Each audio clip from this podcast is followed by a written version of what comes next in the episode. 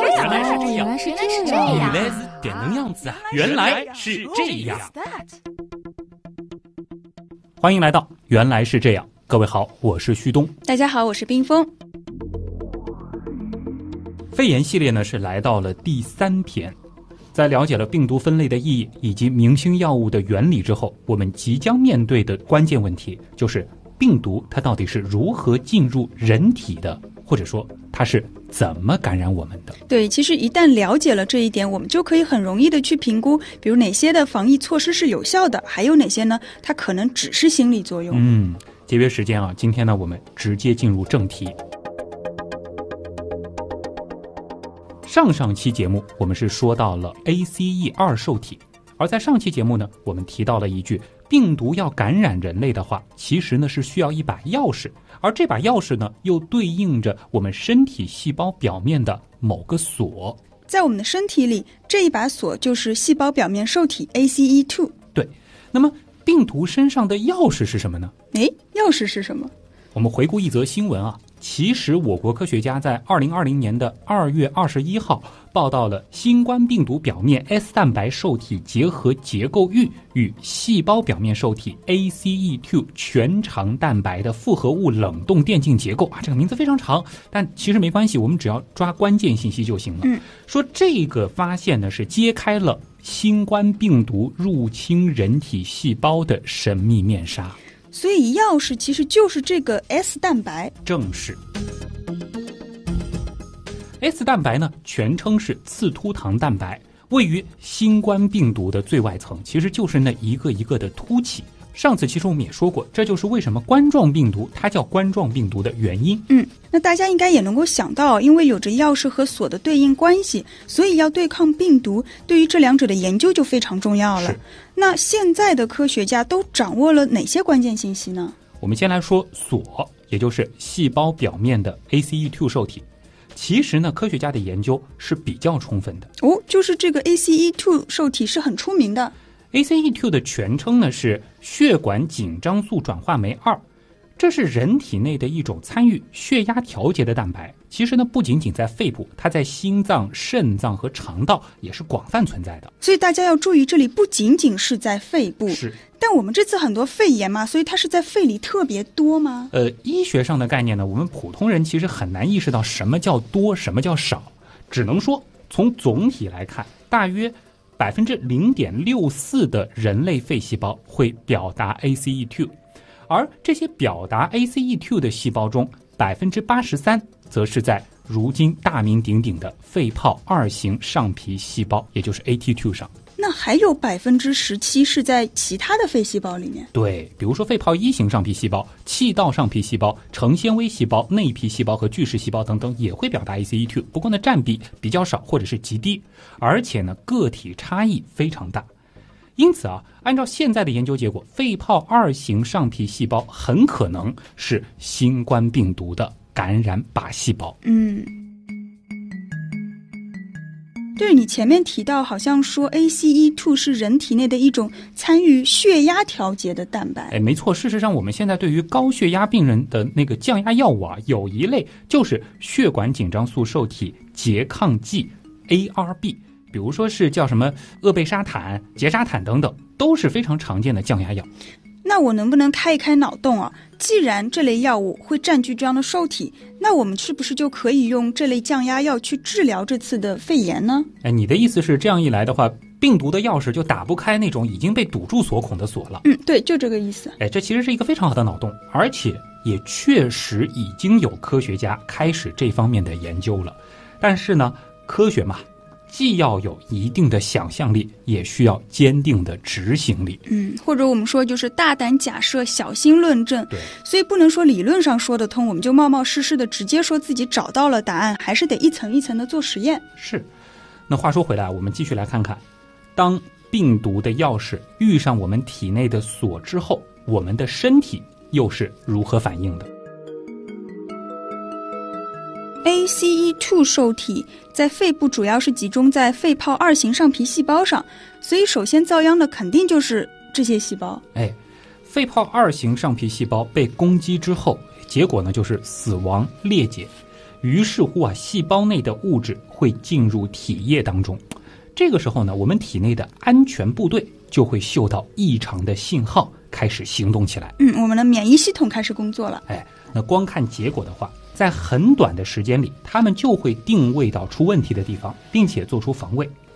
但是说实话，我们的免疫系统究竟是怎么对抗病毒的？我们人类直到如今还没有研究的非常清楚。又是没有研究非常清楚，我觉得吧，就是你跟这个文案作者你们的谨慎，我是非常理解的。但是，毕竟我们不是写论文，是在给大家做科普，就是能够大概了解一下它是怎么运作的也好嘛。呃，那就大体的来说一下啊，病毒接触人体之后呢，会先落在我们的皮肤或者是黏膜表面，在这里呢，其实本身就有着我们的第一道防御屏障，比如说。我们讲黏膜啊，这个口腔里就有很多黏膜嘛。那么在我们的唾液当中就有溶菌酶，这就能够对部分病原体进行防御。溶菌酶听名字感觉像是针对细菌的。相信原样的听众对于病毒和细菌是两回事儿，应该是有一个明确的概念啊。没错，这样子的防御呢，其实往往针对的就是细菌。所以呢，对于病毒来说啊，除非它是搭载着细菌进来的，嗯，如果就是病毒本身这样子的颗粒进来呢，它是可以轻而易举的穿过黏膜进入到我们的体液的。忽然感觉我们好危险。哎，毕竟病毒它是无处不在的。至于为什么我们活得好好的，那是因为在我们的体液中其实已经存在着针对这些常见病毒的抗体了。一旦病毒入侵，抗体呢，它会立刻和病毒结合，灭活病毒。那我们就不会得病了。就是从某种程度上来讲，这个过程在我们的体内是时刻发生着的。就是这样。那抗体它是怎么来灭活病毒的呢？这个呢，倒也不难理解。对于大部分朋友来说，应该都打过乙肝疫苗，同时呢，也基本都查过所谓的乙肝五项。嗯。那如果说大家身边正好有当时的化验单的话，也可以看看你的结果。对于大部分人来说，单子上的第二项。它应该是阳性，那其余的则是阴性。第二项是阳性，那这个第二项是什么东西？叫乙肝表面抗体。这个抗体啊，就是典型的中和抗体。中和抗体就是所谓的酸碱中和的中和。我们还是回到钥匙和锁的例子啊。乙肝病毒表面呢，它也有专门的钥匙，对应的我们的肝细胞表面也有所谓的锁。那一旦病毒在血液中用这把钥匙打开了肝细胞表面的锁，那这样啊，这个肝细胞就被感染了，人就得病了。那抗体起了什么作用呢？可以说，抗体对应的是钥匙。病毒一旦进入血液，这个抗体呢就会立刻和病毒身上的那个钥匙去结合，相当于什么呢？就是给。钥匙外面再套上了一个壳，嗯，非常聪明啊！这样一来，钥匙就打不开锁了。是我们前面是想到了这个用药物去堵锁锁眼，对吧？这个是套在钥匙上，所以呢，我们在前面的表述当中，并没有说是抗体杀死了病毒，而是把它们给灭活了，就是失去活性了。是。但我们前面提到的都是有抗体的情况，可是对于一种新型的病毒，或者说是我们人类从来没有接触过的病毒，我们是不会立刻有这样的抗体的。哎，这其实也是很多人的一个常识，对吧？那如果是这种情况，而且病毒它寻找到了靶细胞，也就是所谓的目标细胞，这个时候呢，它就会启动自己的复制程序，把细胞改造成复制自己的工厂。我们以前的节目也说过，最终呢。细胞会裂解死亡，而这一过程呢，它是需要一段时间的。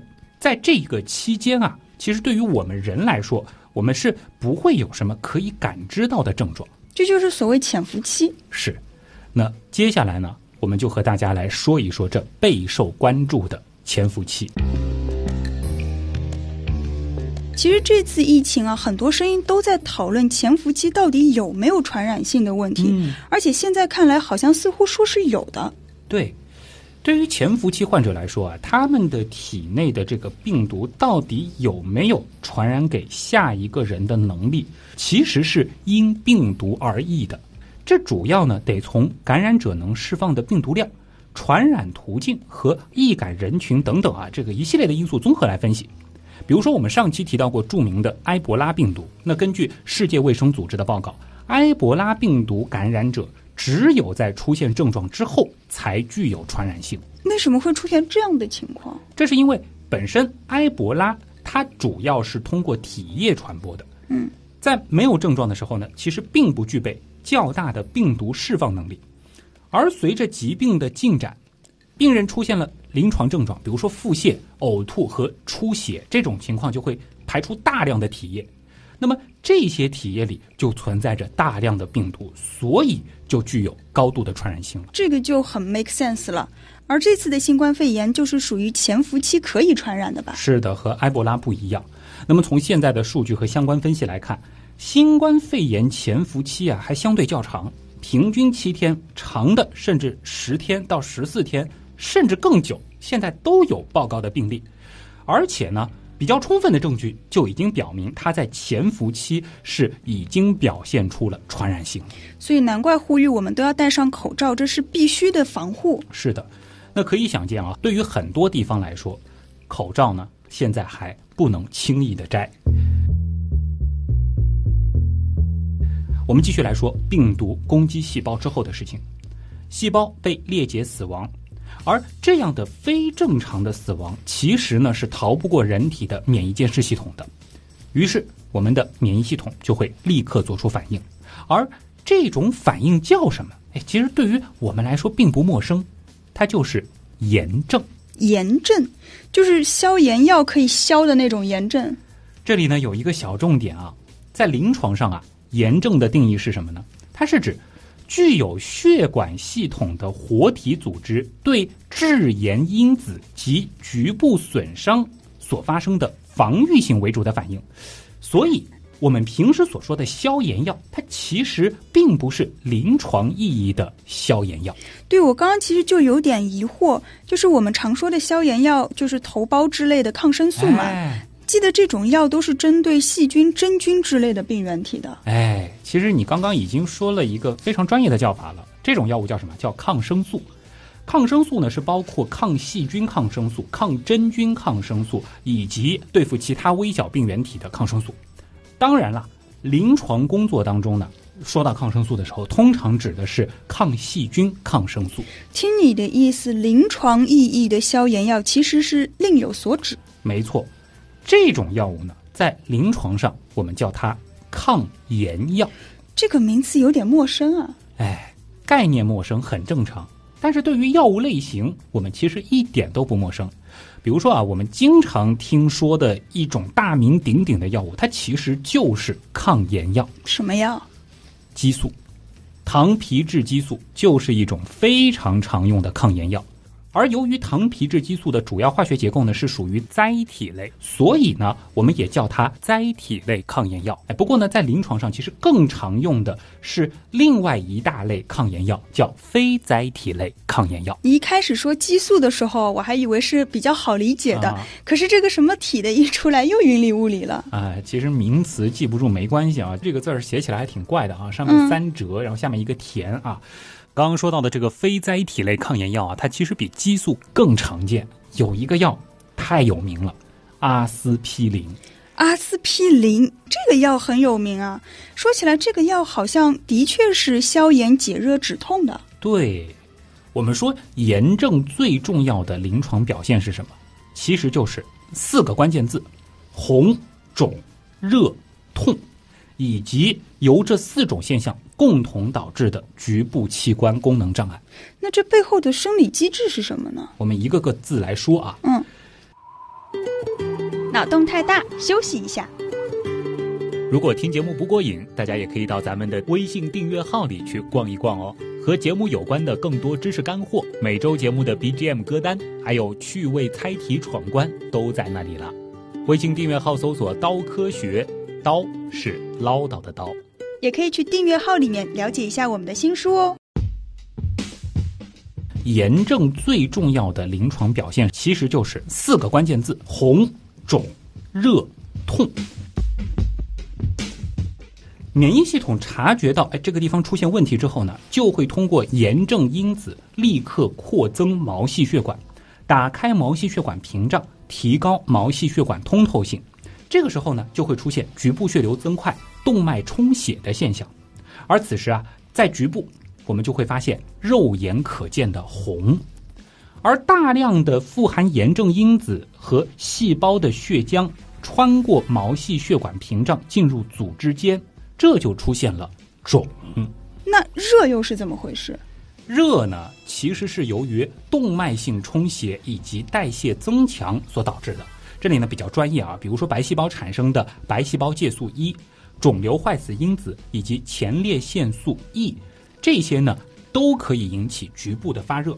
而如果是严重的全身炎症反应，那么这些细胞因子则会影响我们的体温调节中枢，进而引起全身发热。这就是发热背后的生理机制吗？哎，是，又不全是。说起来啊，发热是门挺深的学问，所以呢，有机会我们会单独做一期。这的确是非常值得讨论的一个内容。旭东又是在挖坑了，或者说是游神又在挖坑啊。呃，我们先话说回来吧，前面呢是讲了红、肿、热这三个关键词的机制，接下来呢，我们来说疼。局部疼痛的因素呢，又和多种因素相关。比如说，局部炎症病灶内钾离子、氢离子的积聚，尤其是炎症介质，比如说前列腺素、五羟色胺、缓激肽等的刺激，它其实都是引起疼痛的主要原因。说了那么多的机制啊，我很好奇，阿司匹林它为什么可以消炎呢？因为它是环氧合酶抑制剂，而我们在生成前列腺素的过程中，就必须用到。环氧合酶，我注意到这个前列腺素在你前面说热还有痛的时候都出现了。是的，所以呢，作为环氧合酶抑制剂的阿司匹林啊，它就可以抑制前列腺素的合成，从而呢，它就有了解热镇痛的作用。虽然炎症反应很不舒服，甚至有点危险，但听了那么多年原样的朋友，应该能够想到这套机制背后肯定是有什么积极意义的。哎，这肯定啊！简单来说呢，我们正是通过这种急性炎症反应，让免疫系统彻底动员起来。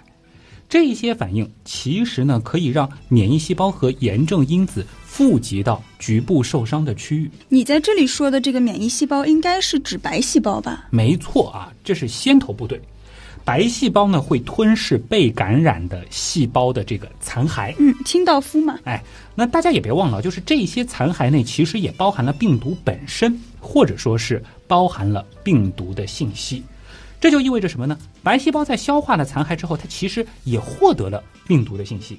那接下来，白细胞则会把病毒信息提交给接棒的免疫细胞啊，这是他们的这个部队啊，有不同的部门，从而激活之后更高级的所谓适应性免疫系统。而这一过程呢，在免疫学当中叫做抗原的提取和呈递。哇，这个分工非常的明确啊。对了，你刚刚说到适应性免疫系统，意思是说，这还不是我们免疫系统的全部。我们的免疫系统还有其他的系统吗？哎，很仔细啊，确实，除了适应性免疫系统之外，其实我们还有先天性免疫系统。那么在演化史上呢，这不同系统之间的关系是这样的：就是先天性免疫系统，它是一种比较早产生的机体防御机制，它分布的非常普遍，在植物、在真菌、在昆虫和。很多原始的多细胞生物当中，其实都占有主要的地位，所以适应性免疫系统会更高级一些。是，那么从全生物的这个概念来说，那它的占比就会小一些。从演化上看呢，适应性免疫系统是从早期脊椎动物身上开始出现的，它呢可以提供更强的免疫应答和免疫记忆。这就使得我们的免疫系统啊，可以记住每个病原体，并且获得长期保存。适应性免疫系统中的细胞呢，被称为淋巴细胞。这种细胞其实是一种特殊类型的白细胞。我记得以前好像在免疫疗法为什么能够抗癌那期节目里面说过，淋巴细胞还分 B 细胞和 T 细胞。哎，这个好记性了。我们也回顾一下啊。B 细胞主要参与体液免疫，而 T 细胞呢，则是参与细胞免疫。B 细胞和 T 细胞，它都可以接受白细胞所提取的这个病毒信息。我们先来说 B 细胞 B 细胞它在得到白细胞给的病毒信息之后呢，会活化、激活，开始分裂，而它所产生的浆细胞就能够分泌针对病毒的这种抗体拷贝。所以 B 细胞就是抗体制造者。对了，那么这些抗体呢，会在我们的血浆和淋巴液内循环，结合到这种表达所对应的病毒上。哎，对了，被打上标记的病毒呢，它还会被吞噬细胞所消灭啊。那前面我们也说过，抗体它能够直接中和病原体的入侵，通过与细菌毒素结合，或者说是与细菌和病毒表面的受体结合，来阻止病原体的感染。所以抗体不仅能够灭活病毒，同样能够针对病菌。是。话说前段时间呼吁新冠肺炎的痊愈的病人去捐献血浆，嗯，希望可以用痊愈病人体内已经形成的抗体去中和病毒，就是这个道理吧？哎，是的，对于危重症的患者来说，这个算是一个在没有特效药之前比较好的方法了。我们再来说一说 T 细胞啊，他们一旦接收到这样的病毒信息之后呢，也会被立刻激活。那激活了之后干嘛呢？激活的 T 细胞能够杀死被病毒感染的或者受损和失去功能的细胞。一旦接触到这些细胞，它们就会释放细胞毒素，比如说穿孔素，这就能够在目标细胞的细胞膜上形成孔洞，从而达到杀死的作用。还有什么颗粒溶素这种东西的，能够进入靶细胞，并且引发细胞的凋亡。哎，够冷血的。哎。这也是为了顾全大局嘛啊！毕竟杀死受感染的宿主细胞，这对于防止病毒的进一步复制扩散那是至关重要的。而且呢，T 细胞啊，它还会分泌一种对于抗病毒来说非常重要的细胞因子。这又是什么？干扰素。可能有的朋友是第一次听到，我们来回顾一下干扰素发现的历史。一九五四年的时候，日本传染病研究所的长野太一、小岛保研是发现了一种病毒干扰现象。当一种病毒感染某个细胞之后，这个细胞呢能够分泌一种物质，而这种物质可以干扰随后的其他病毒对该细胞的感染。于是呢，他们就发表了一篇所谓的病毒干扰素发现的报告。一九五七年的时候呢，英国科学家也发现了这个现象，并且将它正式命名。这个干扰素它有什么绝活？有些背景知识我们需要知道一下啊。通常呢，细胞只在受到低病毒力的病毒感染之后，才能大量合成干扰素，而高病毒力的感染会使得细胞在合成干扰素之前就已经死掉了。而另外一个可以诱导细胞合成干扰素的因素，则是双链 RNA 的存在。我记得上一期节目里面我们提到过，双链 RNA 在正常的细胞里是不存在的。哎，这是一个很重要的提醒。双链 RNA 只存在于 RNA 病毒或者是受 RNA 病毒所感染的细胞当中。因此呢，双链 RNA 啊就可以作为一个病毒感染信号。从而诱导细胞去合成这种干扰素，逻辑上没毛病。可是干扰素是怎么做到干扰的呢？干扰素和邻近且未感染的细胞结合之后，会形成一种特殊分子。这个分子呢，可以活化 RNA 水解酶，而 RNA 水解酶则能够把细胞内的病毒 RNA 全部摧毁。同时呢。干扰素还能够活化蛋白酶，这种酶呢是可以把细胞内没有完成的病毒蛋白质给破坏掉。哇，干扰素这么厉害啊！大家应该还记得这一次的 SARS-CoV-2 新冠病毒就是 RNA 病毒。是的，所以呢，干扰素啊，它能够和周围没有感染的细胞上的相关受体作用，促使这些细胞先预防性的合成这种抗病毒蛋白。也就是我们前面提到的 RNA 水解酶和蛋白酶，从而防止进一步的感染，起到抗病毒的作用。不过呢，干扰素对于已经被感染的细胞并没有帮助，这也很重要。那我们前面说到过啊，对于这种已经被感染的细胞，那得需要靠 T 细胞来处理。前面你说 T 细胞的时候，我就在想，如果发起狂来把健康的细胞都杀死了，那不是很危险吗？嗯，你说的很对啊。那对于健康细胞而言，不受控的 T 细胞啊，必然是十分危险的，因此呢，T 细胞的激活它其实是受到高度的调控的。通常来说呢，这是需要很强的抗原激活信号，或者说是由一种叫辅助 T 细胞的细胞提供附加信号，才能够激活 T 细胞。所谓这个狗不能乱放，否则这个见了谁都咬，对吧？对，果然是不能轻易把它们放出来。嗯，但是呢，这种东西一旦放出来，它又属于绝对的心狠手辣。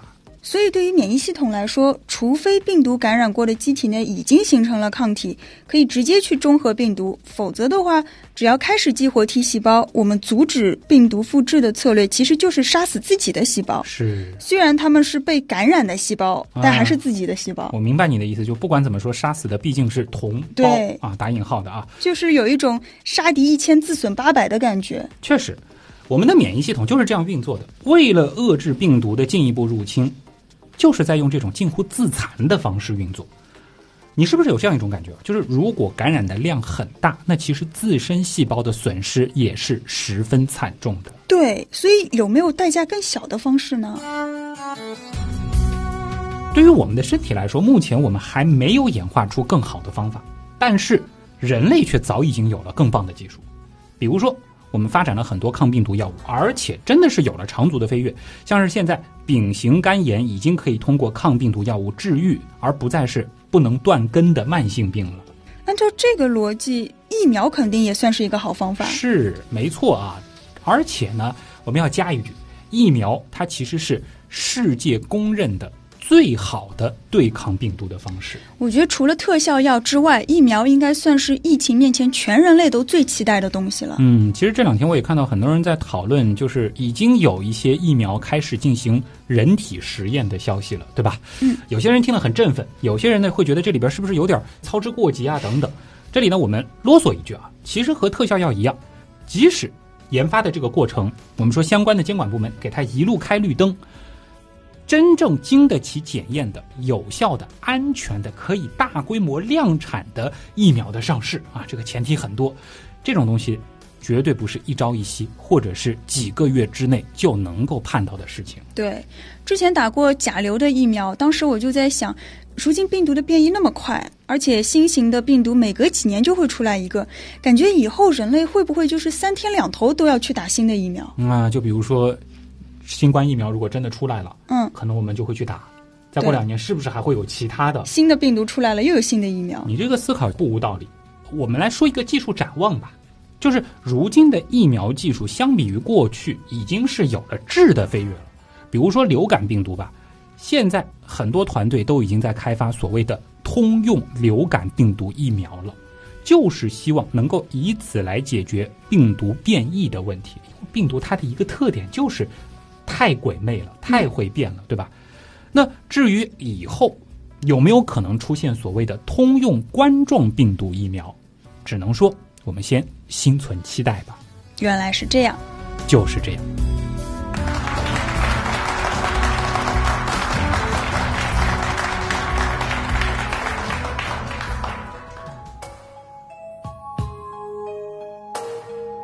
我估计很多朋友在。打开这期节目的时候，可能心想着这个是这个系列节目的最后一期，但是听到刚才，可能忽然意识到还有下一期，还没结束，真的是啊，就是，呃，其实我记得我我们自己在这个本职工作里边，当时关注这个疫情的时候，也是做了差不多前前后加起来两周的节目吧，不止两周了吧？啊，当然我们原样的内容会更加的硬核，也更加的浓缩，对吧？但是真的要。把一件事情，我们说相对比较清楚的讲给大家听，大家听完之后也能够理解它整个的这个机制。嗯，还能讲给别人听。哎，这个很重要，真的不是十分钟的内容，或者说是一两期的内容能够说完的。这个也是希望大家理解。另外呢，我们也是看到，就是第一期的时候，我记得可能信息的密度是大了一些。嗯，有些朋友就会说好像很难。嗯，对吧？太硬核了。所以这两期开始呢，我们就。会逐渐逐渐的放慢节奏，当然这里也做一个承诺啊，就是下一期我们会迎来这个系列的一个最终章，收官。对，真的是要收官了。我们花了三期节目的时间，其实先讲了整个呼吸的一个机制，这里其实是涉及到了肺通气和肺换气。嗯，大家可以先回顾一下。第二期节目呢，我们是讲了整个病毒的这个分类以及特效药的一个作用的原理，这也是一个很重要的基础知识。